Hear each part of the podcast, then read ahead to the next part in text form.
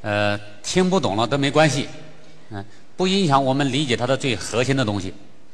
我的最核心的东西只有一条，就是你的健康不要指望药物，就这么简单，啊，这就可以了啊。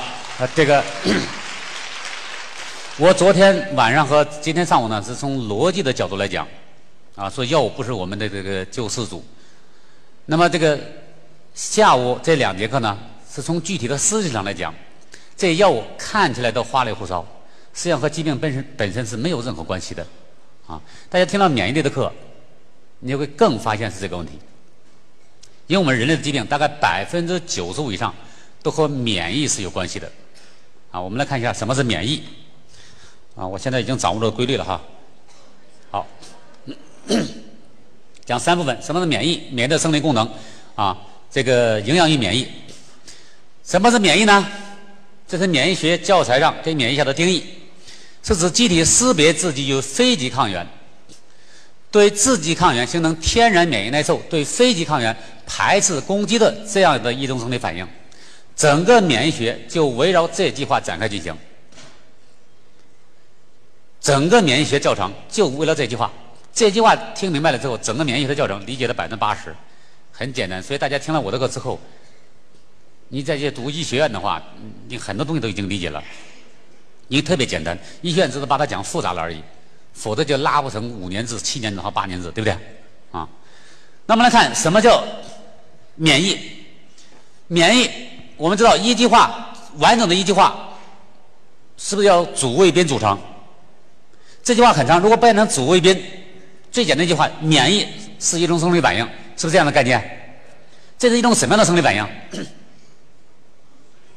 什么样的生理反应？中间这一大长段就是指这个生理反应了，是不是这样子？这个生理反应我们看包括几部分。第一部分，机体识别自己与非己抗原。先说，第一步识别是个动词还是个名词？所以免疫是一种生理反应，它是动词还是名词？动词嘛。第一个动作是什么？是不是识别？识别的结果是什么？只有两种可能性。第一种是不是自己？第二个是不是非己？所以识别的结果只有这两种情况：第一个是自己，第二个是非己。什么叫自己和非己？我一会儿再展开讲哈。所以免疫是一种生理反应，这种生理反应包括第一个反应是叫识别的反应。那么识别的结果有两个，要么是自己，要么非己。那第二步反应是什么呢？看第一步识别的结果是什么？如果第一步识别结果是自己，就形成天然免疫耐受。什么叫天然的免疫耐受呢？就是不理不睬它。这叫天然免疫耐受。那么，如果第一步识别的是非己，就对非己的识别出来抗原排斥攻击的，是指这样的一种生理反应。这给我讲明白了没有？首先，免疫是不是一种生理反应？是什么生理反应？是不是包括两个？第一个是不是识别出来？我要先识别出来这个反应，第一步识别出来它是自己人还是非己的。第二步呢，我看第一步识别的什么东西，我再采取不同的行动。如果识别的是自己，我就不理不睬；如果识别的是非己，我就把它排斥攻击掉。就这样的一种生理反应。那大家想一想，如果我们讲的第一步识别就是是自己，第二步对他不理不睬，这个反应还要不要讲？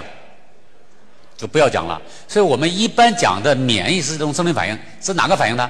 第一步把非己的东西识别出来，并对识别出来的非己的东西排斥攻击的这样的一种生理反应，啊，所以免疫是这样的生理反应。那么这里面有一个核心的概念，第一个概念呢叫自己与非己，还有叫抗原，这些概念要搞清楚之后，免疫学整个教程全部打通了。因为因为整个教程是围绕这句话展开的。我来讲一下什么叫自己，什么叫非己，啊，什么叫抗原。那这样就回回到这个人的发育生物学上来。大家知道我们人是不是从一个受精卵来的？一个受精卵，它这个全能干细胞。一个受精卵之后，就立马这细胞开始分裂，一个变两个，两个变四个，四个变八个，这个叫克隆性增长。当它细胞变成一个大团细胞之后，变成一个细胞团以后，这个细胞团里面有多少个细胞？这种倍增我们不知道，这是生命的奥秘。总而言之，一定有一个点，这个变成一大团细胞之后，开始接到一种发育的指令，说这个人这个孩子出生以后，我们必须得给他准备好呼吸系统。消化系统、循环系统、泌尿系统、生殖系统等等八大系统，啊，当然还有一个保护这个人的，是不是叫免疫系统？说咱们现在开始进行分工吧，反正这细胞足够多了。那么接到分工之后呢，你们这些细胞就往神经系统发育，你们这些细胞往消化系统发育，其中有一团细胞接到指令往免疫系统发育，是不是一定经历过这样的一个发育的过程？这叫什么？这叫分化。分化就是功能的差异化，或者叫功能的专门化，就叫分化。那其他我们就不讲了，只讲免疫系统这一支。如果有一团细胞接到一种指令，你将来要保护这个人。呼吸系统我已经安排好了，它负责气体交换；消化系统负责能量交换和物质交换；啊，神经系统负责信号的处理。你们免疫系统别的不用管，只负责保卫这个家伙，是不是进行了社会分工？那大家想一下，这个人要保卫这个人，这免疫系统他怎么保护他？是不是他有个正确的识别功能？我得识别识别谁是好的，谁是坏的嘛？谁是好的，谁是坏的？大家想一想，人体的八大系统在母亲子宫里面发育的时候，我们的免疫系统。出去巡逻的时候，他遇到的东西都是什么东西？都是自己的还是非己的？一定是自己的嘛？因为那些包括循环系统、消化系统、其他系统的东西，都是来源是不是同一个老祖宗啊？来源同一个我们的受精卵细胞嘛？所以他在识别的时候，是不是又带着他的老祖宗的影子啊？一看都是我们老李家的人，有没有发现？所以他是自己人。所以我们的免疫系统。在母亲子宫里面发育的时候，胎儿在母亲子宫里面发育的时候，免疫系统识别的时候，只会识别到自己的东西。什么是自己的东西呢？凡是与生俱来的东西和免疫系统一块发育的东西，都叫自己的东西。不管最后西医把它叫成什么系统，消化、呼吸、循环、泌尿、生殖等等，叫成什么系统，叫成什么细胞，对我们免疫系统来讲，都来源于受精卵细胞。免疫系统也来源于受精卵细胞，所以受精卵细胞识别它们的时候是属于同一个祖宗，所以都把它当成自己人。换句话说，凡是与生俱来的身上的东西，每一样东西只要是与生俱来的，包括后面的进一步的其他分化，不管你变成什么模样，对于我们免疫系统来讲都是自己的东西。那如果这样的话，我们免疫系统攻击不攻击？是不攻击。所以我们免疫系统和身体的身上的所有的东西是和平共处的。那大家想象，在我们免疫系统在什么情况下才会遇到非己的东西？在什么情况下才会遇到非己的东西？在母亲子宫里面发育的时候，会不会遇到非己的东西？不会，母亲子宫里面是最安全的环境，不会遇到非己的东西。它只有这个新生儿分娩以后，从母亲子宫里面进入到大自然，大自然上所有的东西都不是与生俱来的。凡是不是与生俱来的东西，对我们免疫系统来讲，它只要一识别。都把这些东西当成非己的东西，比如说他一出生遇到空气，是不是非己的东西？遇到小孩的玩具也是非己的东西，小孩的衣服也是非己的东西，食物、水分全都是非己的东西，阳光全都是非己的东西。那按这个定义来讲的话，如果是非己的东西，应该怎么办？是不是和排斥和攻击？大家想想，衣服是自己的，食物是自己的，阳光、空气是自己的。如果我们免疫系统识别到一看哦，这是自己的，我在排斥和攻击，我拒绝接纳它，那大家想，人还能不能活？因为人要靠大自然功能才能活下来嘛，是不能活的。所以理论上讲，只要是非己的东西，我们免疫系统都排斥和攻击。实际上，我们免疫系统只对极少数非己的东西才排斥才攻击。因为你排斥，如果都都排斥攻击的话，人是没法活的嘛。所以为了人活下来，所以我们免疫系统识别的时候是有选择性的。只对极个别的非己的东西才排斥、才攻击。那么，什么叫抗原呢？能够引起我们免疫系统排斥和攻击的那一部分非己的东西才叫抗原。这句话比较绕口哈，我再重复一遍：什么叫抗原？能够引起我们免疫系统排斥和攻击的那一部分非己的东西才叫抗原。所以理论讲，对所有的东西才排斥，都排斥都攻击，但是实际上只对抗原才排斥才攻击。什么是抗原呢？能够引起我们免疫系统排斥和攻击的那一部分非己的东西叫抗原。我给大家举个例子，比如说这个花粉，对我们人体来讲是自己的还是非己的？非己的。海鲜呢，也是非己的。螨虫呢，粉尘呢，冷空气呢，是不是都是非己的？大家有没有发现，只有极少数人对花粉过敏？只有极少数人是不是对海鲜过敏？那大家知道不知道什么叫过敏？嗯，过敏就是不正常的排斥反应，就是免疫反应。我一说免疫反应，有几个几个反应？两个嘛。第一个是什么？是不是识别？第二个是什么？排斥攻击嘛。我一说免疫，大家记住，一说免疫一定是个动词。免疫是一种反应，这个反应包括两部分。第一部分是不是识别？第二部分叫排斥攻击嘛。那么什么叫过敏呢？我给大家举个例子。假设这地方有个黑点，这个黑点我首先得识别出来，这个黑点是什么东西呢？我一看识别，哦，这是个苍蝇。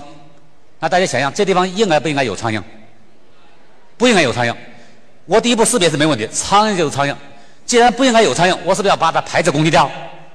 我怎么排斥攻击掉呢？我弄个苍蝇拍子一打，把它打死了。这个排斥攻击的强度是比较合适。但是我第一步如果识别的是苍蝇，我想把它干掉的时候，我弄一个手榴弹去炸它。可能这个苍蝇也炸死了，但是墙会不会烂个烂个大洞？这个烂个大洞，这个反应就叫过敏反应。大家能理解什么叫过敏了吗？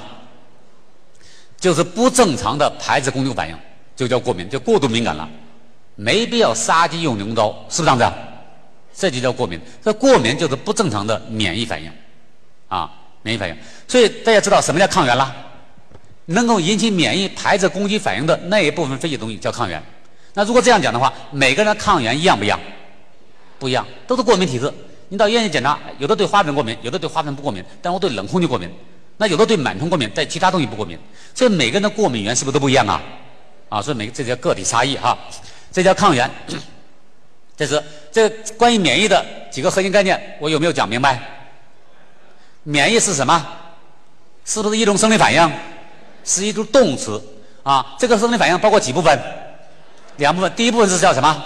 识别。第二部分呢？排斥和攻击，对吧？那什么叫免疫力呢？免疫力就是个名词，描述你免疫能力大大小的。因为免疫只有两个反应，一个识别，一个排斥攻击，所以免疫力就描述你的识别能力怎么样，你排斥攻击能力怎么样。所以说这个人免疫力差。要么是识别能力差，要么是排击排斥攻击能力差，要么是这两个都差。要说这个人免疫力强，一定这两个都强才叫免疫力强。这个大家能理解了吧？啊，所以这个免疫力呢，或者免疫力大小呢，和一个国家的防御体系是一模一样的。现在大家都知道，全球接近一两呃两百多个国家和地区，最强大的是哪个国家？啊，不是外国，是不是美国？美国，美国为什么最强大？就是因为它这两大能力强大。第一个，它的识别能力是不是非常强大？现在它的卫星就不用讲了哈，就说拿个报纸，报纸上的大标题它能看看得到，这一种识别能力。第二种一个识别能力呢，就说它的网络的间谍，你的手机在哪，通话内容是什么，啊，你你的记得你上了哪个网站，他是不是全知道啊？都知道啊，施诺登都已经爆料了，全知道。所以它的识别能力极其强大，啊。第二个，它排斥攻击能力强大不强大？强大啊，定点清楚啊，高科技战争它非常可怕。所以美国呢，由于它的能两个能力非常强大，所以全世界没有人敢惹它。有没有那些国家这两个能力比较差的？啊，那差的挨打吗？我记得这个八十年代有一个加勒比比海的一个岛国，哦，那个叫叫什么巴拿马还是什么？好像他的总统都被美国抓到美国坐牢去了，说他贩毒。他想这个国家得多差劲呢？总统都被抓走了，而且坐飞机直升飞机抓走的。说明什么？说明直升飞机人家侵入他的领空之后，是不是根本没有雷达没有发现？啊，最后发现了之后也拿他没办法，识别能力差，攻击排除能力也差，所以只能什么？只能和大国结盟，否则人家就欺负你。中国大陆也是一样啊，刚解放之后呢啊，那那个中国就留下了一些国民党的雷达啊，都是美国支援他的雷达。那美国的高空侦察机就从台湾过来了，飞得很高，我们雷雷达看见了。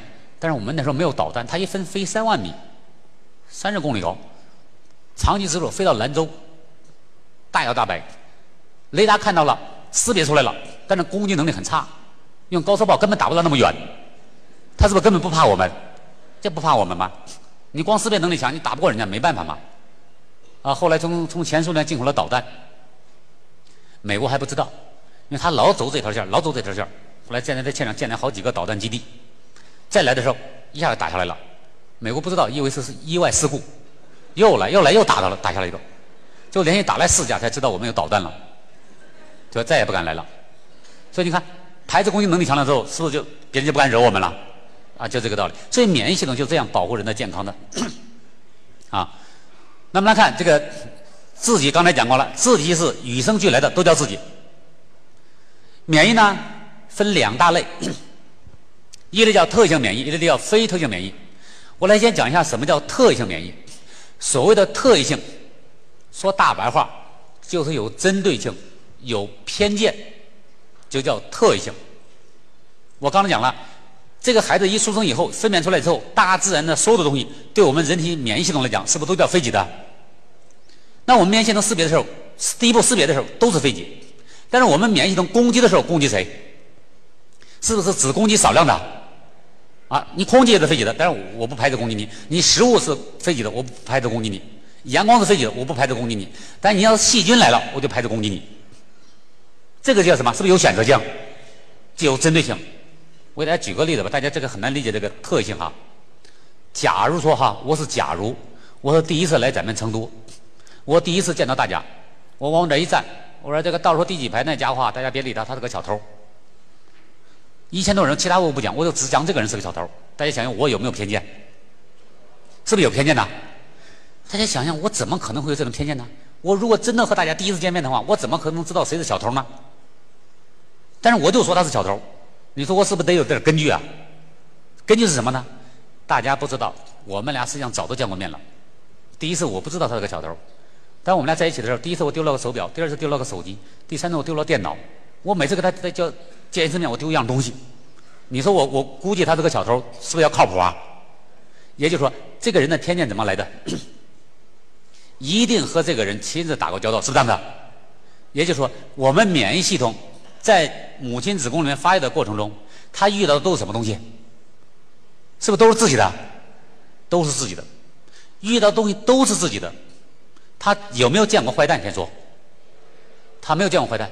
他从来没见过坏蛋，分娩出来以后进入这个大自然之后，这个病房里面、产房里面，空气、食物、水分、小衣服、小孩的玩具，他以前有没有见过？没有见过，没有见过。他知道谁是好的，谁是坏的吗？没有。在发育过程中赋予了他这种使命，但是各位记住，使命归使命，能力归能力。他有这种使命，但是并没有这种能力。我给大家再举个例子，比如说中国是一个服兵役的国家。征兵，征兵是不是这个从年轻人中选拔对象，对吧？这个年轻人这样，经过各种选拔，说可以了，你可以成为中国人民解放军了，啊，明天换装吧，换装这咱们就到部队就训练去了。大家有没有发现，这个年轻人在这之前，是不是还是个社会青年？一换装之后，各种条件录用之后，摇身一变，真正的摇身一变，是不是变成一个中国人民解放军战士了？身份发生变化了。它的功能是什么？中国人民解放军战士的使命是什么？是不是保家卫国？但是这个年轻人他知道不知道谁是坏蛋？他有没有像老警察一样一眼就看出来谁是个逃犯？他要赋予他这种使命了，但是他有没有这种能力？他会不会擒拿格斗？会不会使用武器？什么都不会。赋予这种使使命，但是并没有这种能力。我们的免疫系统是一样的，在发育阶段。在母亲母亲子宫里面发育阶段，只是赋予了他这种使命，但他从来没见过坏蛋，因为在母亲子宫里面只会见到自己的东西，全都是非常友好的兄弟姐妹，是这样的。所以它进入大自然的时候，一分娩出来之后，空气啊、食物、水分啊、这个寄生虫啊、细菌、病毒，根本不知道谁是好的，谁是坏的。这些东西是会不会进入人体？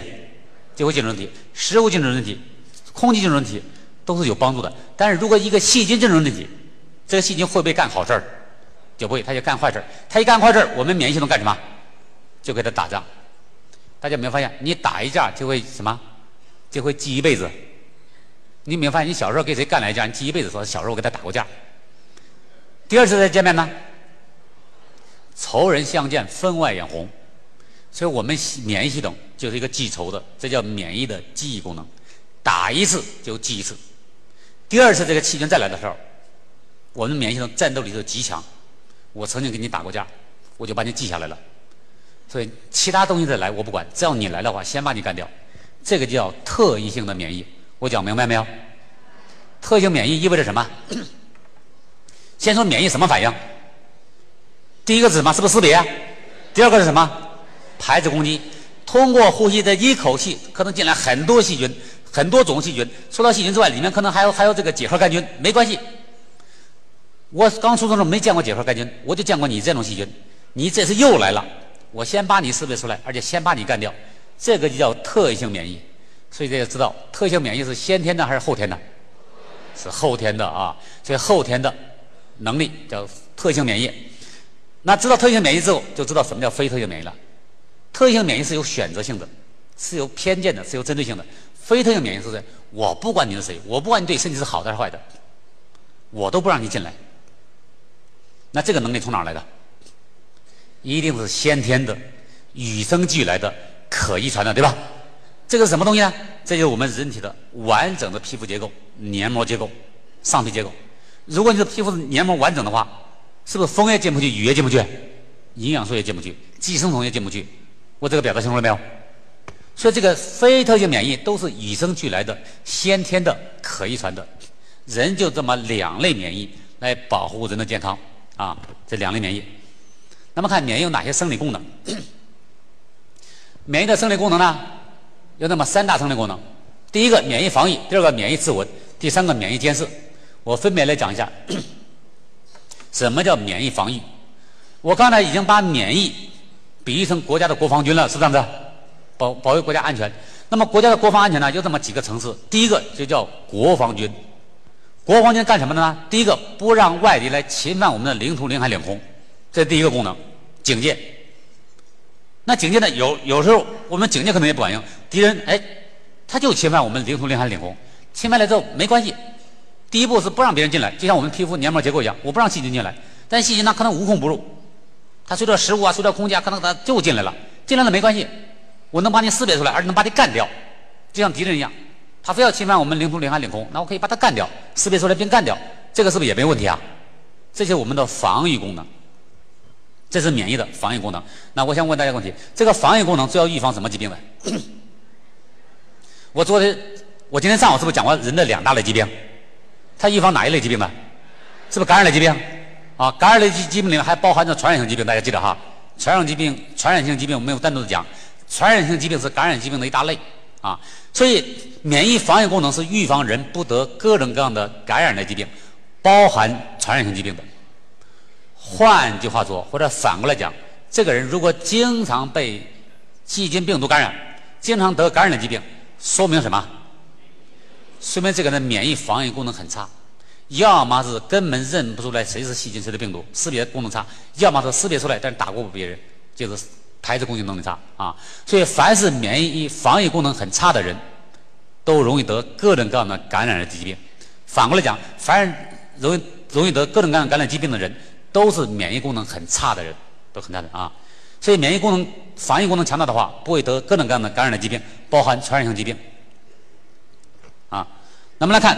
这是免疫的第一大功能，防御。第二个，免疫自稳功能，它保护人不得什么疾病。免疫防御功能只是不让外敌来侵略，外敌如果万一侵略的话，我们有能力把他们赶跑，这是叫防御功能。那大家想象，如果一个国家只有这种功能，够不够？还不够。一个国家由各种人来组成，我们身体由各种各样的细胞组成，每个人的寿命不一样，我们细胞寿命也不一样。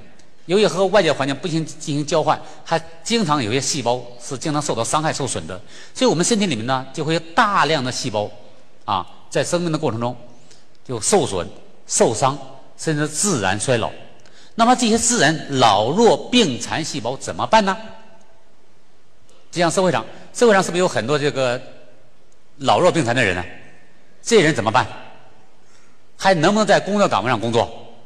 就不能工作了，所以要把这些人呢从工作岗位上退下来，把这工作岗位让给了让出来，让给年轻人来工作，让年富力强的人来工作。那这个人老弱病残怎么办？那只能变成社会负担呐，社会来养老。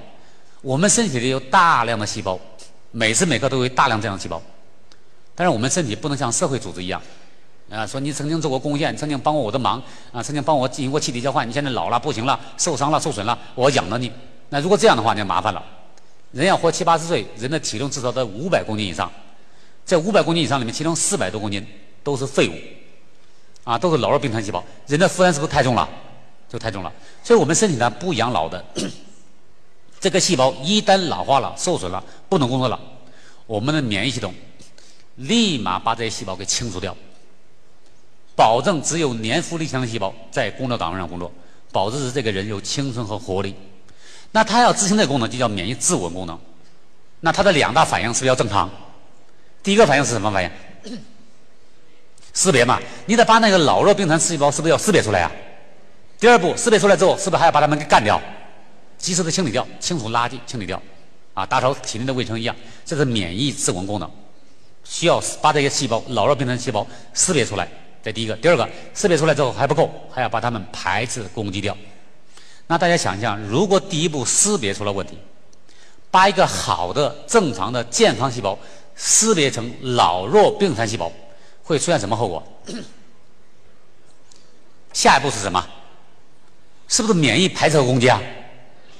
就下一步变成免疫排斥攻击。那你把正常的好细胞识别成老弱病残细胞，下一步免疫排斥攻击的时候，就会排斥攻击这些正常的好的细胞。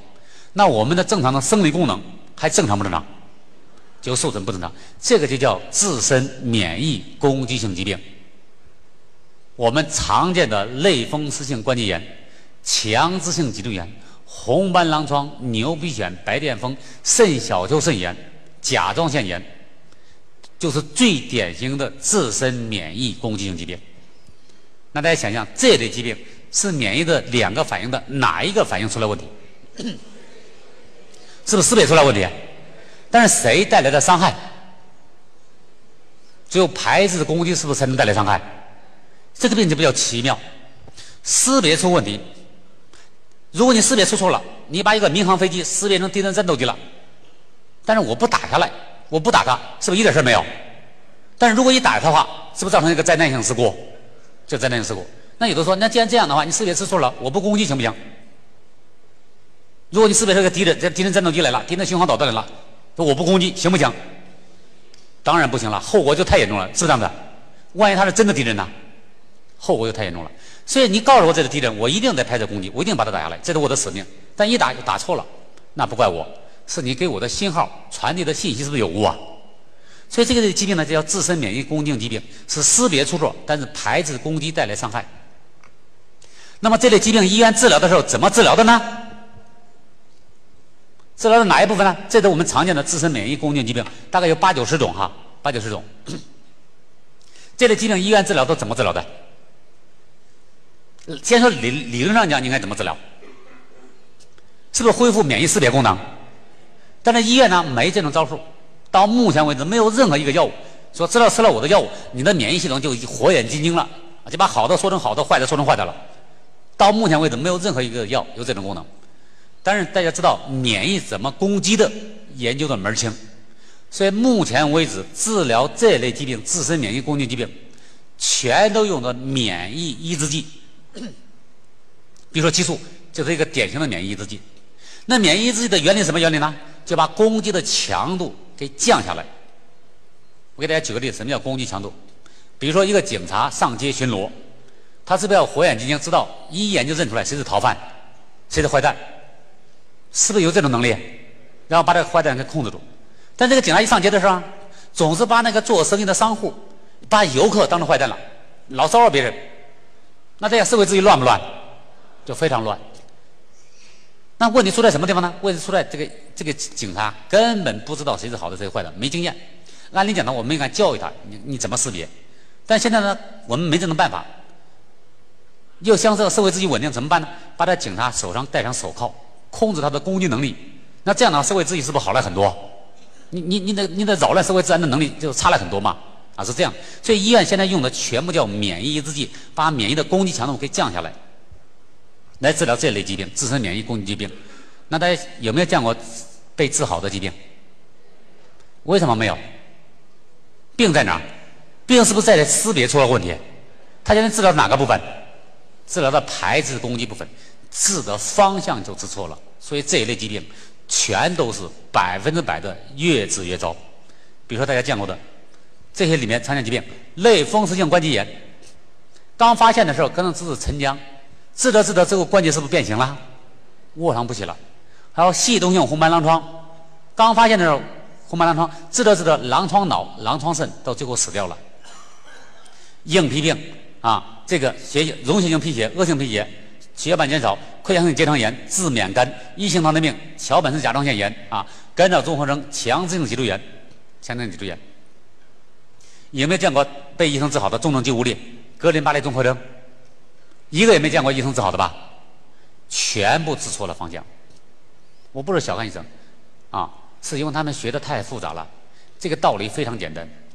大家用营养素调理这些有没有调理好过？像像像胰腺病就牛皮癣了，有没有调理好过？太多了吧？太多了，很简单，重新恢复免疫识别功能，这个病自然就会好。但是医院不这么治啊，因为他不知道怎么恢复免疫识别。他只能用免疫制剂来纠正啊，来来降低免疫强度啊。我们来看他用的药的作用原理。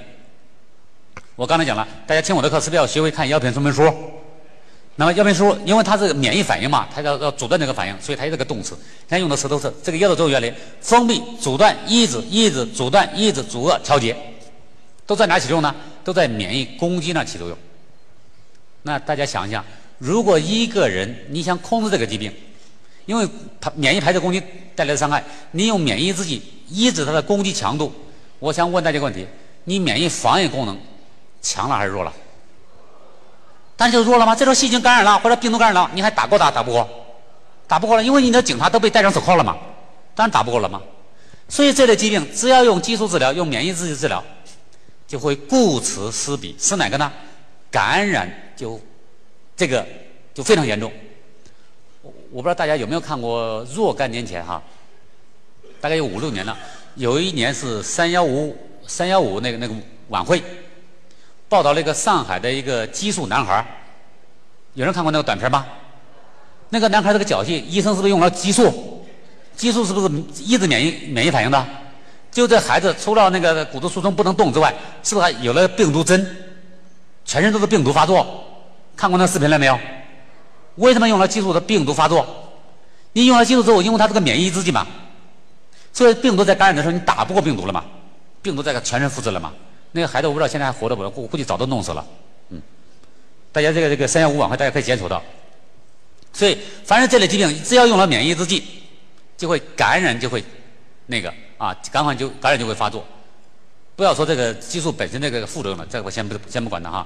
所以这类疾病的治疗全部治错了方向。全部治错了方向啊，一个也没见治好的，一个没见。这里面这是这是常见的哈，常见的这些疾病，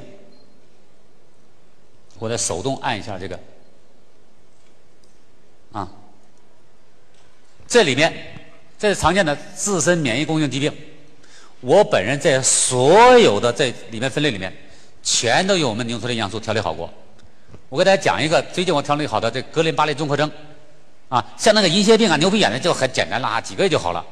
格林巴利综合征，我辅导两个，第一个就是我太太，她她她小姨，有一年过春节，我们开车回北京，走到石家庄了，给我们打电话，说她姨啊不行了，医院下病危通知书了，钻到肌无力，整个神经不支配肌肉完全松弛的，他好在呼吸机还没受影响，眼皮都合不上。当地医院说，历史上我们收治的患者没有一个活下来的。一点招都没有，躺在那儿，完全靠喂东西。我说既然这样的话，把所有的营养素全部上去啊，当然蛋白质粉那个量也很大。他姨是一个中学老师，身体特别瘦，特别差。一个人越瘦的话，是不是也容易生病？而且肌肉无力，整个子宫下垂。他得了这个病之后，躺在医院的病床上，医院一点儿都没有，全家人呢只能往里面灌东西，只只能灌扭出来了啊，偶尔灌点小米汤。三个月之后，这个人完全彻底康复。我说完全彻底康复，连子宫下垂都好了。所以那个医院呢，还写了一篇文章，写了一篇文章，说说他们调理好了一例格林巴利综合征。啊，他写就他写吧，我们也不管他哈，反正我们也不争这个东西。上个月，在武汉，我接到一个家长给我打电话，啊，他小孩四岁零九个月小女孩，医院确诊是武汉这个这个同济医院。格林巴利综合征，小孩呼吸的困难，肌力三以下，没法翻身，呼吸的困难，医院上了呼吸机，做了一个气管插管，气管一插管的话，大家知道是立马之后就感染了，这个是肺部感染，开始吸痰，折腾在 ICU 病房待了一个多月了，下病危通知书。这时候呢，一个安利的医护人员啊，建议他跟我联系，问我怎么办。我说把所有营养营养素全部上去，他不能进 ICU 病房，都是护士的啊。我说你给孩子把那些东西全弄碎，弄到饭里面，让护士不停的往里面加。半个月以后，他给我打电话，他说石博士啊。孩子啊，已经脱机了，脱了呼吸机了。现在晚上睡觉的时候呢，还是预防性的上了一个呼吸机，每天可以推出来给我玩了啊。现在小孩这个这翻身啊，挪动屁股都什么都没问题了，原来都根本动不了的。现在医生让我们出院，你看我要不要出院？啊，我说可以出院呢。他医生说出院了之后，那个护士照顾的功能啊，都轮到我了。我怕我累累，我再累垮累垮了下来，我能不能再多待一段时间？我说你只要有钱接着待呗，反正艾灸病房一天收很多钱，对不对？啊，这也无所谓。只有半个月时间，这个小孩就完全不一样了。这在医院几乎都死路一条，记录死掉啊！所以我们用营养素这个全都全都治疗好过哈。像那个这个这个这个，呃，这个治免肝呐，什么溃疡性结肠炎都非非常多哈。我嫂子就在医院工作，她一个单位的同事的孩子，溃疡性结肠炎，是一个男孩子，全班只有他一个上厕所不用请假。他这一请假，老师一犹豫就拉裤子，他妈给他买短裤都成麻袋买，就没有时间去洗了。就是变成一次性的了啊！买了拉了裤子就扔了，拉了裤子扔掉。一个男孩子是不是很自卑呀？就很自卑啊！马上面临着高考，病情又烂透医。他那家医院就是三级甲等医院。后来他妈实在没招了，问我嫂子。我嫂子知道我用纽崔莱营养素辅导了很多患者，问他儿子溃疡性结肠炎能不能用营养调理调理？我说完全可以。半年之后完全彻底康复啊！完全彻底康复。说他妈佩服，对纽崔莱佩服的五体投地。嗯。好，这些病我们这个这都都辅导过哈，重症肌无力都辅导过。强症脊柱炎就更不更不用讲了哈。我辅导那个房山那个小伙子，在北京各大医院看花了二十多万四年，医生说这没招了，这个就是不死的癌症啊，移动的僵尸。嗯，到我们这儿之后四个月就好了。我说啥移动僵尸，连蹦带跳的。嗯，好，我们来看这个哈。这是免疫监测功能，所以免疫监测功能紊乱的，呃，不是那个刚才讲免疫自稳功能哈，免疫自稳功能紊乱是不是会得各种各样的自身免疫共性疾病？我们看这是免疫的第二个功能，我们看第三个免疫监视功能。我刚才讲把免疫的防御功能是不是比喻成国防军，不让侵犯我们领土、领海、领空？免疫自稳功能，把它比喻成我们社会的一个清理机制，是这样的。啊，把这老弱病残呢给处理处理掉。那么光有这个还不够，还不够，因为这个社会运作的时候啊，一定有些人呢对社会不满，是这样的。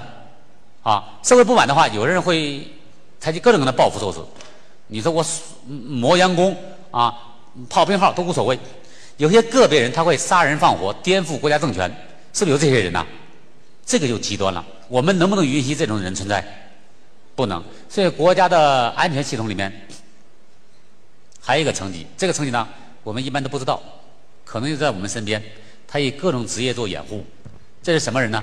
这就是国家安全局的人，监控到我们每一个人，我们的通话记录、我们的聊天、我们的聚会，你不能颠覆国家政权。这叫国家安全局。我们身体里有大量的细胞，我们不停和外界进行物质交换、能量交换的时候，受到刺激，这个细胞呢，老想造反，这些细胞就叫癌细胞，叫癌变的细胞。就我们体内的免疫系统有一个非常重要的功能，叫免疫监视功能，要监视到每一个细胞都不能癌变，所以它预防人不得各种各样的癌症和肿瘤的。换句话说，当一个人得肿瘤的人，或知道这个人得肿瘤的，意味着什么？是不是免疫监测功能很差？免疫监测功能要执行这个功能，它有两个反应。第一步反应是什么？是不是要把这个要造反的细胞给识别出来？光识别出来够不够？不够，第二步是还要把能力给它干掉。通过这两大反应，免疫防御、免疫自稳、免疫监视，都是通过这两大反应保护人的健康的。尤其这个免疫监测功能，免疫监测功能强大的话，不会得各种各种各样的癌症。反过来讲，凡是得各种各样癌症的人，都是免疫监测功能很差的人。这是人的三大免疫的三大生理功能：防御、自稳和监视。防御功能预防人不得感染的疾病，自稳功能稳定的话，不得各种各样的自身免疫共性疾病，免疫监测功能强大的话，不会得各种的癌症和肿瘤。那我想问大家问题，还会得什么疾病？人还会得什么疾病？不太容易了，得什么疾病？心脑血管疾病。我是不是刚讲过了？还有一个疾病就是便秘了，大概就这两大类疾病了。所以大家有没有发现免疫重要不重要？非常非常重要啊，非常非常重要。那么看免疫要执行这些功能，我讲过结构与功能相统一，它是不是一定有一个结构的基础来支撑这个功能？那么免疫的结构是怎么组成的呢？由这三部分组成：第一个免疫器官，第二个免疫细胞，第三个免疫分子。那么三者的区别是什么呢？我给大家打个比方，免疫器官就相当于一个新兵招募培训中心。我们知道，战士保卫国家安全的时候，是不是有减员呐？有牺牲，是不是有受伤啊？那受伤检验的话，是不是要补充？就需要每年招募新兵。所以，这个免疫器官就相当于新兵招募培训中心。免疫细胞就相当于可以独立作战的士兵，也可以，当然他们可以打群架，也可以，这叫免疫细胞。第三个免疫分子相当于发射出去的特种武器，所以说我们的整个免疫系统由这个三部分组成和三个层次组成，啊，来执行人体的三大生理功能。这是我们免疫系统的结构，有免疫器官、免疫细胞和免疫分子。这个免疫这堂课呢，特别的专业，相对特别专业哈。当年我学的时候学的糊里糊涂的，没搞明白。后来做了案例之后才明白，因为跟案例的临床人员讲的话，不需要讲那么多免疫反应和免疫分子，所以我就跳出来了。讲到这这儿的时候呢，我想先简单的复习一下。人的免疫有几大类？啊？哦，开始有争议了，两大类还是三大类？对了，是不是两大类？哪两大类？特性免疫是不是和非特性免疫？这么两大类。免疫有几种功能？哪三种功能？防御、自我和监视，对吧？和监视。哪一类免疫有这三大生理功能？搞糊涂了吧？免疫有两类，第一类是不是特性免疫？第二类是不是非特性免疫？免疫是不是有三大生理功能？哪一类免疫有这三大生理功能？特性还是非特性？啊，都上当了，哪一类都有。他讲的免疫的生理功能，没有讲哪一类免疫的生理功能，能理解了吧？都有。那么谁在执行这个三大生理功能？是不是整个免疫系统？整个免疫系统在执行这三大生理功能啊。所以这个简单复习一下。好，我们看这个示意图哈，整个免疫系统分成两大部分，一个中枢免疫器官，一个周围免疫器官啊。左侧的像胸腺、骨髓是中枢免疫器官，后面的淋巴结啊什么的都是周围免疫器官啊，不管它了。重点看这张图，这是免疫在身体里面的重要意义。我们看免疫是一个生理反应，生理反应包括两部分，第一部分是不是要识别？第二个是不是排斥攻击？我们看这张图非常形象。如果是识别能够正常的识别自己和飞机的话，身体就平衡就健康。就是最上面那个图，将它天平是平的。我们看左下角这个图，如果将飞机当成自己，就是说当把坏蛋当成好人，谁是坏蛋？大自然中的细菌、病毒、真菌、寄生虫，对我们人来讲叫不叫坏蛋？叫。如果你把那个细菌、病毒当成自己的话。有没有清除这个肺反应？当然就没有清除反应了吗？你告诉，哎，这个雷达告诉我，行哦，这这个民航飞机，这是自己的飞机，我当然就不能用导弹打下来了吗？所以，如果把坏蛋当成自己的话，就没有清除，就会感染。这第一个，第二个，那些细胞，我们原来是我们的好人，原来是我们的战友，是同志，现在他突然他发疯了，他要造反，他要推翻国家政权，这个我们识别的时候还能不能客气？就立马告报告，这家反了，要造反的人。所以，如果把肿瘤细胞、癌细胞没有识别出来，也当成自己的细胞的话，就会得肿瘤、得癌症。所以大家有没有发现，如果是将飞机当成自己，自然就没有清除，清除一无不利，就会持续感染和得各种各样的癌症。这左下角，右下角，反过来讲，如果把自己的东西当成飞机的东西，把我们好的、正常的、健康细胞当成老化的、受损的、死亡的细胞清理掉了，就会自身攻击。就会叫滥杀无辜，就得自身免疫攻击性疾病。这个图是不是非常形象？所以免疫的稳定重要不重要？非常非常重要啊！那既然知道免疫很重要，哪些东西和免疫有关系呢？记住，我们所有的生理反应只有一个物质基础，就是均衡的营养素，其他都是瞎扯。任何生理反应必须有物质基础，这个物质基础是各种各样的营养素，而不是任何药物。所以，只有营养和免疫是有关系的。当然，情绪和免疫也有关系，但是情绪不增强免疫力，它只是把免疫的潜力发挥到极致。啊，我今天晚上呢不讲免疫了，不讲那个情绪了，只讲一下营养和免疫的关系。首先，我们来看第一个最重要的营养素叫蛋白质。蛋白质构成白血球，白血球是不是叫免疫细胞和抗体的主要成分？抗体是什么？是不是免疫分子？我讲了三个层次嘛，免疫器官、免疫细胞和免疫分子嘛。抗体属于免疫分子，白血球属于免疫细胞。是构成白细胞和抗体的主要成分，是构成这个免疫细胞和免疫分子的主要成分。啊，蛋白质严重缺乏的人会得免疫细胞中的淋巴细胞数量大量减少，造成免疫机能严重下降。什么叫免疫机能下降呢？该识别识别不出来，打仗的时候又打不过别人。所以这蛋白质是我们免疫的重要的物质基础。我给大家打大家举个例子哈。啊，我的博士生副导师。哎，我讲过了没有？没有吗？我讲的多了，我不知道餐桌上讲的还是在哪讲的。我的博士生副导师，严重的糖尿病，除了严重糖尿病之后，还有严重的心脏病，必须做心脏搭桥。大家知道，一个人糖尿病患者做手术做外伤啊，是伤口是不是很难愈合？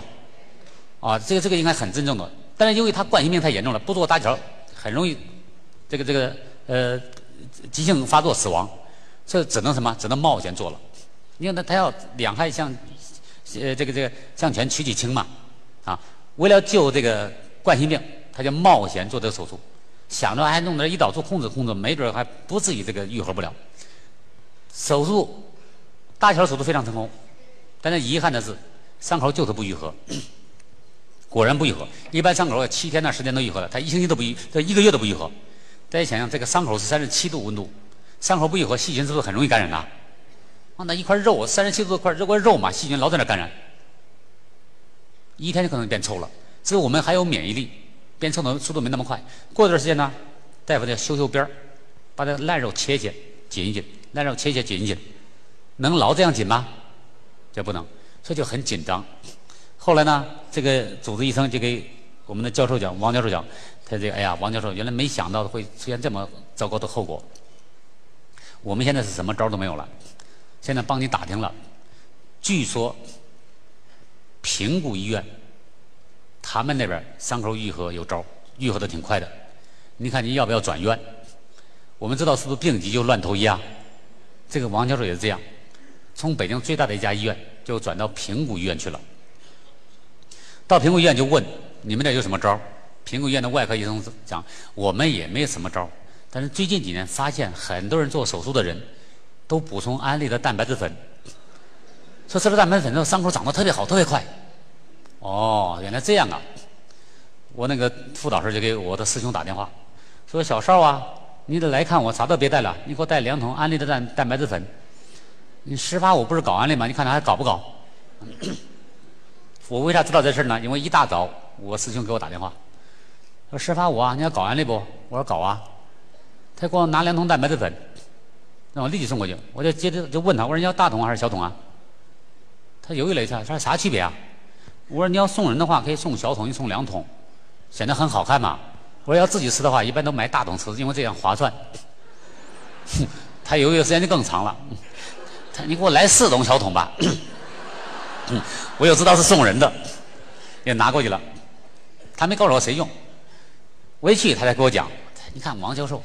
在北京那么大的医院，伤口都不愈合，跑到平谷医院愈合去了，啊，去了之后点名要吃蛋白质粉，啊，说这个，说你看看十发我搞不安利，我说还搞，哎呀，我说你怎么不早说早说，我多带几样啊，现在就给你拿了蛋白质粉，哎，他说你别卖乖了哈，反正是这个是我们科的去看他的，给你钱十发我啊，等王教授出院之后想怎么巴结他就怎么巴结他，你想送啥送啥，这给你钱，很快后来王教授就出院了。那大家想一想，王教授为什么要吃蛋白质？啊？他为什么要吃蛋白？要补充蛋白质粉？我们的蛋白质粉啊？增强免疫？增强哪个免疫？增强哪个免疫？他最最紧迫的是哪个免疫？人类有几大类免疫？人类有几大类免疫？两大类，哪两大类？特性免疫，一个是非特性免疫，对吧？什么叫非特性免疫？是不是与生俱来的、先天的、可遗传的？我们完整的皮肤结构是不是先天的？是不是与生俱来的？当他做了手术之后，这个先天性、与生俱来的、可遗传的这个皮肤结构有没有遭到破坏？遭到破坏了，要不要愈合上？要愈合上。所以他为什么吃蛋白质？先恢复哪个免疫功能？先恢复哪个免疫？先恢复非特性免疫。非特性免疫恢复之后，伤口愈合好了之后，皮肤长完整的时候，什么都进不去，不用吃药，啥都进不去。讲明白了吧？但是我们学蛋白质的时候，功能的时候是不是讲它可以伤口愈合？大家知道伤口为什么要愈合了吗？只有伤口愈合了之后，我们的非特性免疫才可以恢复，是不是这样子？啊，非特性免疫恢复了之后，什么都进不去。你不吃药啥都进不去。你现在如果不愈合，你吃药都没有用，是不是这样子？啊，所以这个伤口愈合非常重要。伤口愈合当然需要原材料了嘛。这个原材料本身就是什么？是不是蛋白质？啊，所以参与非特性免疫的建设。当然了，特性免疫包括细胞免疫和抗体，是不是特性免疫啊？也需要蛋白质啊。所以蛋白质呢 非常重要。我上一个微博的时候，咱们市场有一个医生，他啥事儿不干，老盯着我微博。给给我较劲，因为上一个微博知道我是做安利的，他就问一个，我估计是咱们营销人员向他推荐我们的蛋白质粉了，他就跑到我微博上挑衅，就咱们四川的一个医生，他说你那神奇的蛋白质粉吃了之后增强特异性免疫啊，还是增强非特性免疫啊？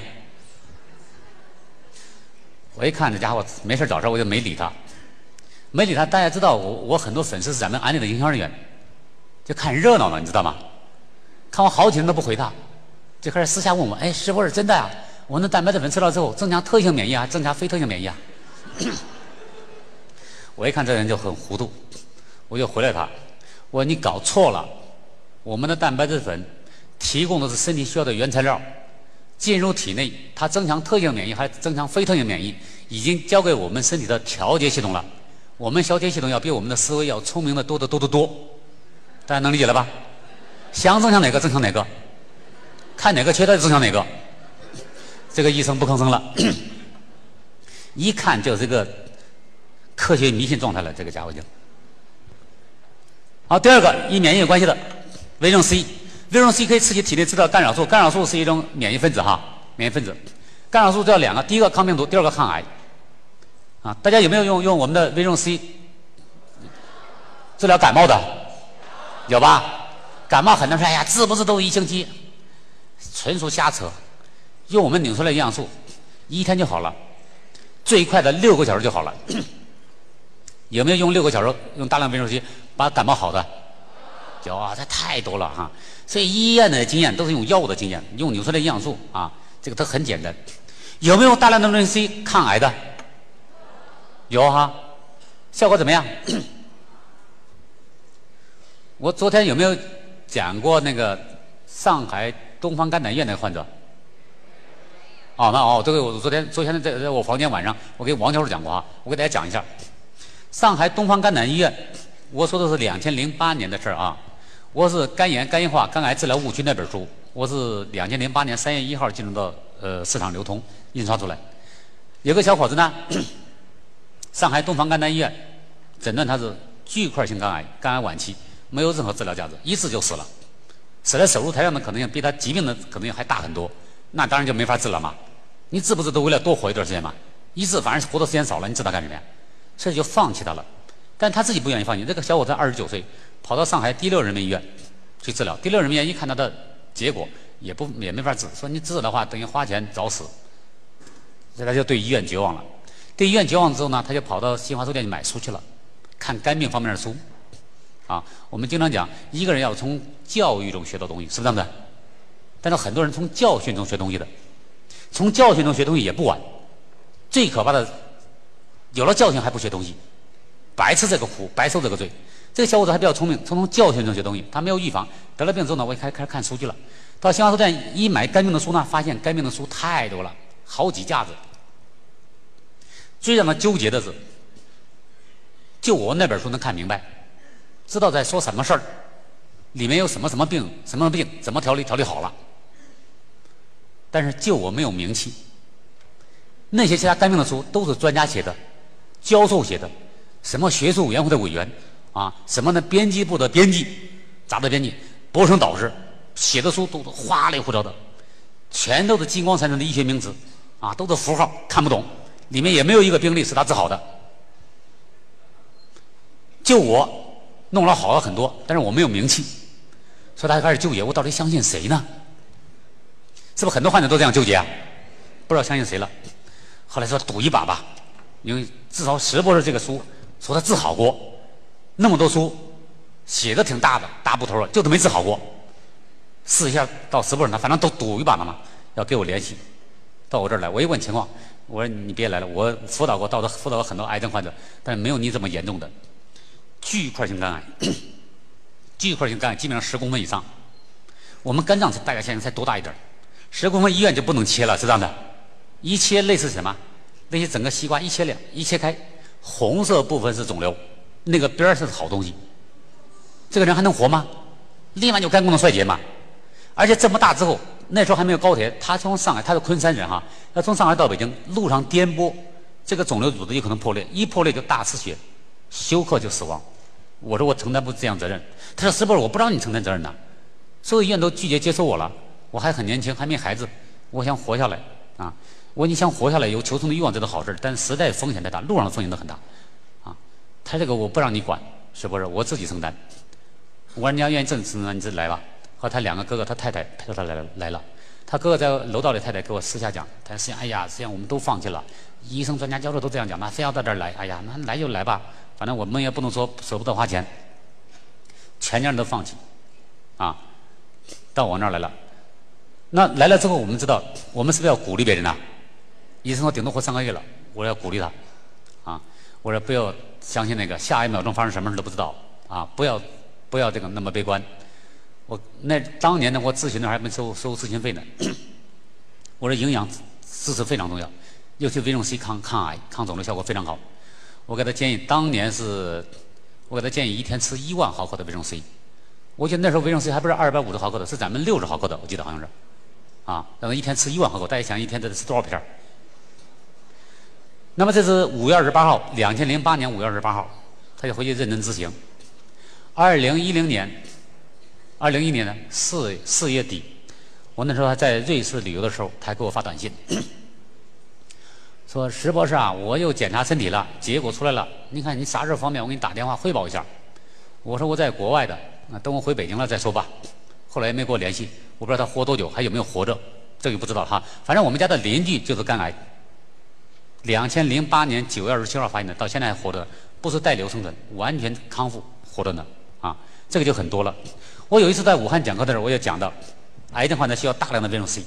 我讲那个例子，我用到一万毫克。有一个姓徐的医生在下面听课，我都不知道。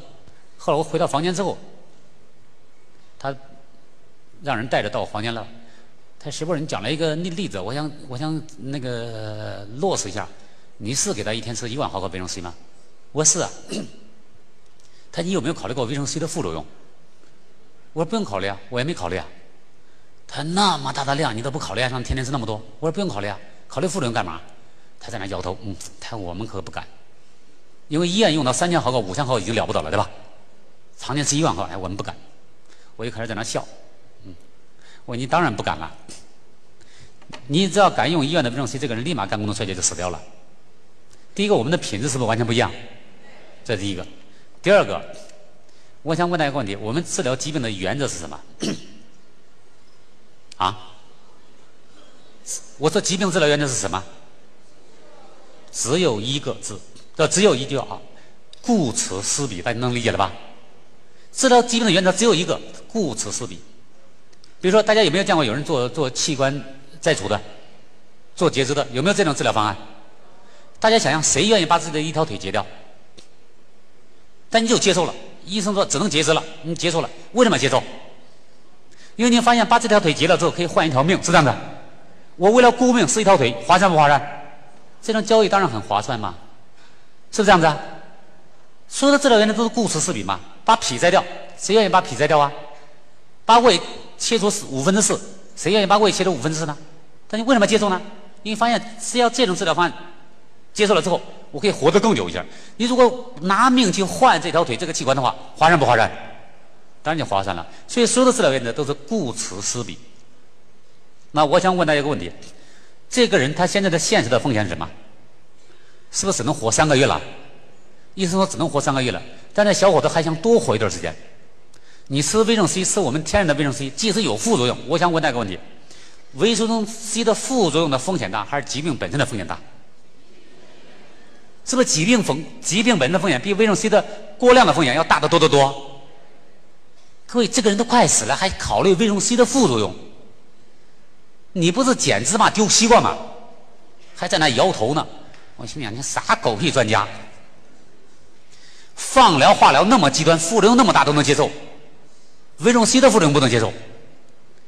相对放疗、化疗来讲，维生素 C 的副作用完全是零，完全可以忽略不计。你把原则都搞错了，还想把人弄好？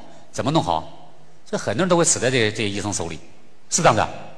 所以这这个最最基本的原则，顾此失彼。所以我们要顾大头，是不是死小头啊？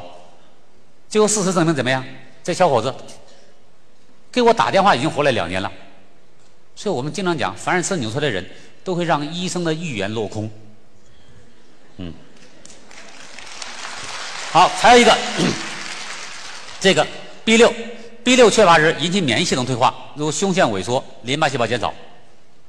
胸腺都萎缩了。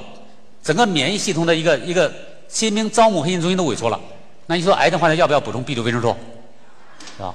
所以很多人在安利的工具屋看书，有些不要看的都要看点小册子。我强烈建议大家不要看那非正规出版物哈，因为正规出版物我这写过书的知道，把关是非常严的，三审三教都有专家第三方专家来评审这这本书的，是没有科学性错误的，计量单位都合格的。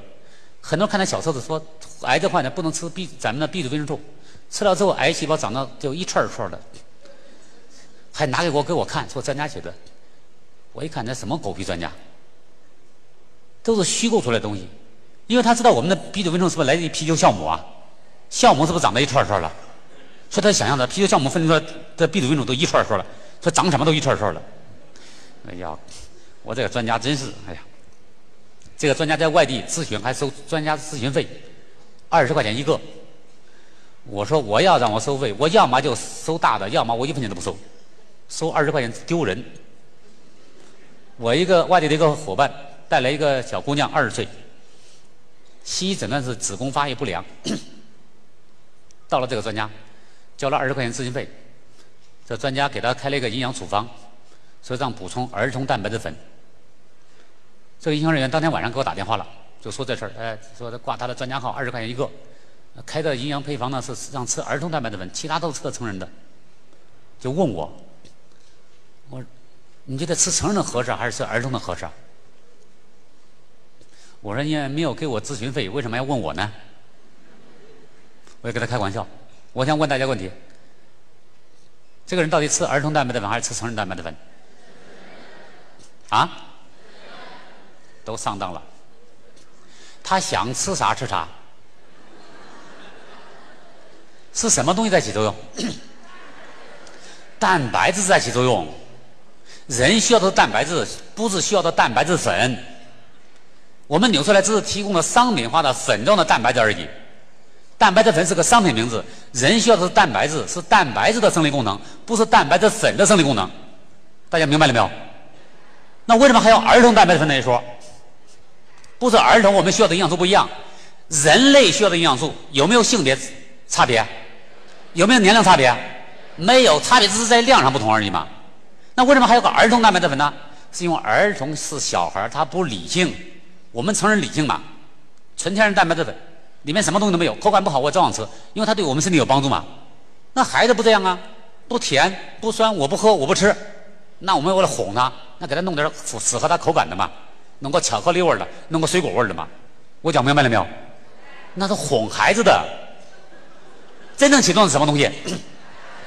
蛋白质嘛，你想吃哪个吃哪个嘛，还在那假模假样的说你那那你的子宫发育不良，那是儿童的吧？这样就显得像专家了嘛。所以很多人你知道知道太多的伪专家了哈。所以这个 B 族啊，这个癌症患者要补充 B 族维生素，类胡萝卜素，类胡萝卜素是不是在体内可以转化成维生 a 维生素 A 什么生理功能？维生素 A 在哪起作用？在身体里面，在身体上是上皮和黏膜起作用。我们皮肤是不是一个上皮？哪有黏膜？哪有上皮？凡人身体里面的管道组织都有上皮和黏膜。比如整个消化系统是不是管道？泌尿系统是不是管道？生殖系统是不是管道？呼吸系统是不是管道？是。乳腺导管是不是管道？都是管道。所以我们十大恶性肿瘤有一半以上都是管道系统的肿瘤。所以维生素 A 重要不重要？非常重要。所以它在它在修复我们的上皮和黏膜的啊，可以预防各种各样的上皮和黏膜属于哪一类免疫？特异性免疫还是非特异免疫？非特异免疫嘛。所以非特异免疫强大的话，什么都进不去啊。就这样。所以它在预防这个这个呃建设我们的非特异免疫上非常重要。维生素 E 增加抗体，抗体是不是一个免疫分子啊？啊，免疫分子。所以大家没有发现这是不是维生素 ACE？我们也叫抗癌的铁三角，三种抗氧化剂也抗癌的铁三角啊，都是增强了免疫力。啊，另外还有其他东西啊，这个 B 族维生素里面都有哈，叶酸、B 十二、泛酸啊、烟酸、铁矿物质。啊，下面呢我来讲一下什么叫增强免疫力，什么叫调节免疫力。我们是不是知道免疫很重要了？啊，我们就来看一下什么叫增强免疫力，什么叫调节免疫力。我先讲一下什么叫调节。免疫有三大生理功能：防御、自稳和监视。这是免疫的三大生理功能。我以免疫防御功能为例，讲什么叫调节免疫，什么叫增强。以免疫防御功能为例，比如说中国大陆，是不是和跟很多国家接壤啊？跟每个国家的关系是不是都不一样啊？那如果和这个关系关系非常好的话，国境线上不用重兵把守，是不是这样子？那现在最好的应该属于巴基斯坦的传统友谊。那给在那关境线上、国境线上是没有重兵把守的。大家想想，如果万一有一天我们和他的关系弄僵了呢？如果别人来侵犯了我们的领土了，怎么办？以前那地方没有重兵把守，是不是需要调兵遣将？就需要从其他军区调兵过去，调兵把敌人赶跑了之后，这些军人要不要再回来？当然得回来嘛，因为这地方也需要他们嘛。我们一回来，敌人又侵犯了，再调兵遣将过去，还把敌人赶走，这个就叫什么？就叫调节免疫力，拆东墙补西墙叫调节，我讲明白了没有？那什么叫增强呢？如果那地方老出事儿，我干脆重新招兵买马，重新建立一支部队，专门针对巴基斯坦作战特点，我专门驻驻扎在那个地方，这个就叫增强。增强一定要额外的补充，叫增强。那么，我想问大家一个问题：凡是得癌症的人，是不是都免疫鉴定功能很差的人？可能识别能力差，也可能排斥攻击能力差。需要不需要增强？需要。那增强之前呢？调节有没有效？也有效。但一个人能不能完全依赖调节？绝对，因为调节的话一定拆东墙补西墙嘛。所以一个人要长治久安的话，一定要增强，一定要增强。那我们来看一下，很多人都采取了什么措施呢？比如这个东西，大家熟悉吧？冬虫夏草，这是个什么东西？咱们四川人应该比我更了解，冬天是个虫，夏天是个草，对吧？但如果这样讲和没讲一样，它是个什么东西呢？本质上是个虫，虫上面又长了一个寄生虫，这个寄生虫就是个真菌。什么是真菌呢？咱们吃的香菇、木耳就是典型的真菌，好理解了吧？啊，不一定脚气那个真菌感染，不是那也不一定那个真菌，真菌分很多类哈。猴头，它是那样的真菌。那这个虫上长了一个真菌，被细菌感染了。如果虫的免疫力差的话，是不是也把虫子给长死啊？这可能啊，它不一定长死。这一般长在什么？长在山上，的海拔大概三四千米这个样子。到冬天以后，一到冬天，天气温度非常低，这个虫子就冻死了。虫子冻死之后呢，这个虫，这个上面长的寄生虫是真菌嘛？真菌开始处在休眠状态，休眠就不长了。休眠并没有死，就像冬就那个青蛙冬眠一样，是一个蛇冬眠一样，大家能不能理解？出来休眠状态。那到第二年开春以后，三四个月三四月份之后，这个虫子在冬季已经被冻死了，虫子还能不能复活？就不能复复活了。但是上面那个寄生虫是不是可以接着长啊？就长出一个子尸子尸体出来，把它挖出来，就这个东西叫冬虫夏草。它的本质是什么东西呢？我们看里面有什么成分？里面这个东西，在青海的冬虫夏草，还有虫草酸百分之七，碳水化合物百分之二十八点九，脂肪百分之八点四，百分之八点四的脂肪里面，其中不饱和脂肪酸就叫必需脂肪酸百分之八十二。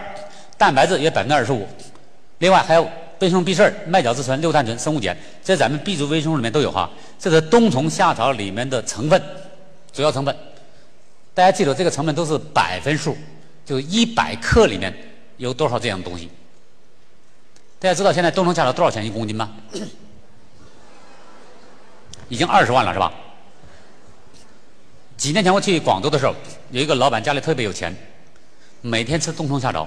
是十五万一公斤，就按十五万一公斤算的话，一公斤有一千克嘛，有一千克，十五万，那这是百分之一百克多少钱？是不是一万五？一万五。所以一个人如果吃冬虫夏草的话，一万五千块钱买多少东西呢？就买来二十八克的碳水化合物，七克的虫草酸，然后呢，八点四克的脂肪酸，八点四克脂肪酸里面只有百分之八十二是必需脂肪酸，也只有六点几克，是这样的。一万五千块钱，然后呢，买了二十五克蛋白质。这是一个人如果要吃冬虫夏草的话，一万五千块钱买这么多。大家知道不知道？我们安利纽崔莱里面有个黄金搭搭档，蛋白质粉和贝利健。如果换算成这样的营养素的话，大家想想，我们一个铜蛋白质粉和贝利健这组合应该值多少钱？我算了一下，至少值一百万以上。所以我我经常讲，凡是吃冬虫夏草的人。都是钱多人傻的人，都是没文化的人。我经常讲，凡是听我们安利课的人、懂营养的人，我们的生活成本不是增加的，是降低的。大家能理解了吧？我们在外面吃饭不会点龙虾的。他们讲讲北京有四大傻哈，那几大傻我都记不住了。第一大傻就是吃饭点龙虾，第二大傻就是购物去燕莎，燕莎里面的很多东西，一个小背心三千多。据说都是木木樨园批发过来的，木樨园批发过来可能只有十几块钱，不标三千人家不买，接着掉价，非得很贵才买，显得自己有钱。啊，这是四大茶的两大茶：购物去燕莎，吃饭点龙虾。我们学营养知道，点龙虾是吃啥的？补充蛋白质的嘛，对不对啊？啊，补充蛋白质的。所以这是这个东西，大家有没有有没有见过现在？冬虫夏草的广告，冬虫夏草要含着吃，我一看这个，完全是个典型的骗局。你就随便怎么吃，全都吃进去，是不是才这么一点东西啊？所以我说，那都是没文化的人看了之后才相信。我敢说，咱们今天听了课之后，没有一个人会相信他。我是不信不信他。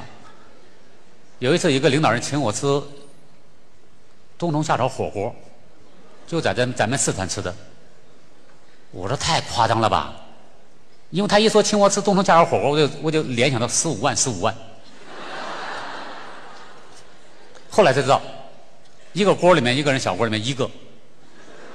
那大家想，如果一个患者你为了增强免疫力得癌症了，你吃它十五万买了一公斤，你会不会舍得像我们吃蛋白质粉每天吃六勺？你肯定舍不得，可能一个两个是不是一天煮汤喝啊？他想一百克二两里面才这么一点东西。你每天吃吃一根冬虫夏草煮汤，里面有多少东西？你想想，是不是自己哄自己啊？哄自己啊！所以你绝对不会像蛋白质粉，一听啊一看，哇，一几百块钱买七百多克，你一天吃十勺你都不心疼。你想想，一天吃俩你都心疼，太贵了。所以这个东西之所以那么贵，不是因为它好，是因为它少，炒作出来的。如果它像鸡蛋那么多，立马就掉价，是不是这样的？啊，所以大家不要迷信这东西，好不好？好，这是关于免疫和健康的关系哈，就讲这么多啊。我非常感谢大家两天来的配合哈，呃，我也希望大家呢都能健康，哎，当然也用我们这种姿势呢来服务我们的顾客，好不好？来开拓市场啊，非常感谢，也感谢前排领导人对我的信任。好，谢谢大家。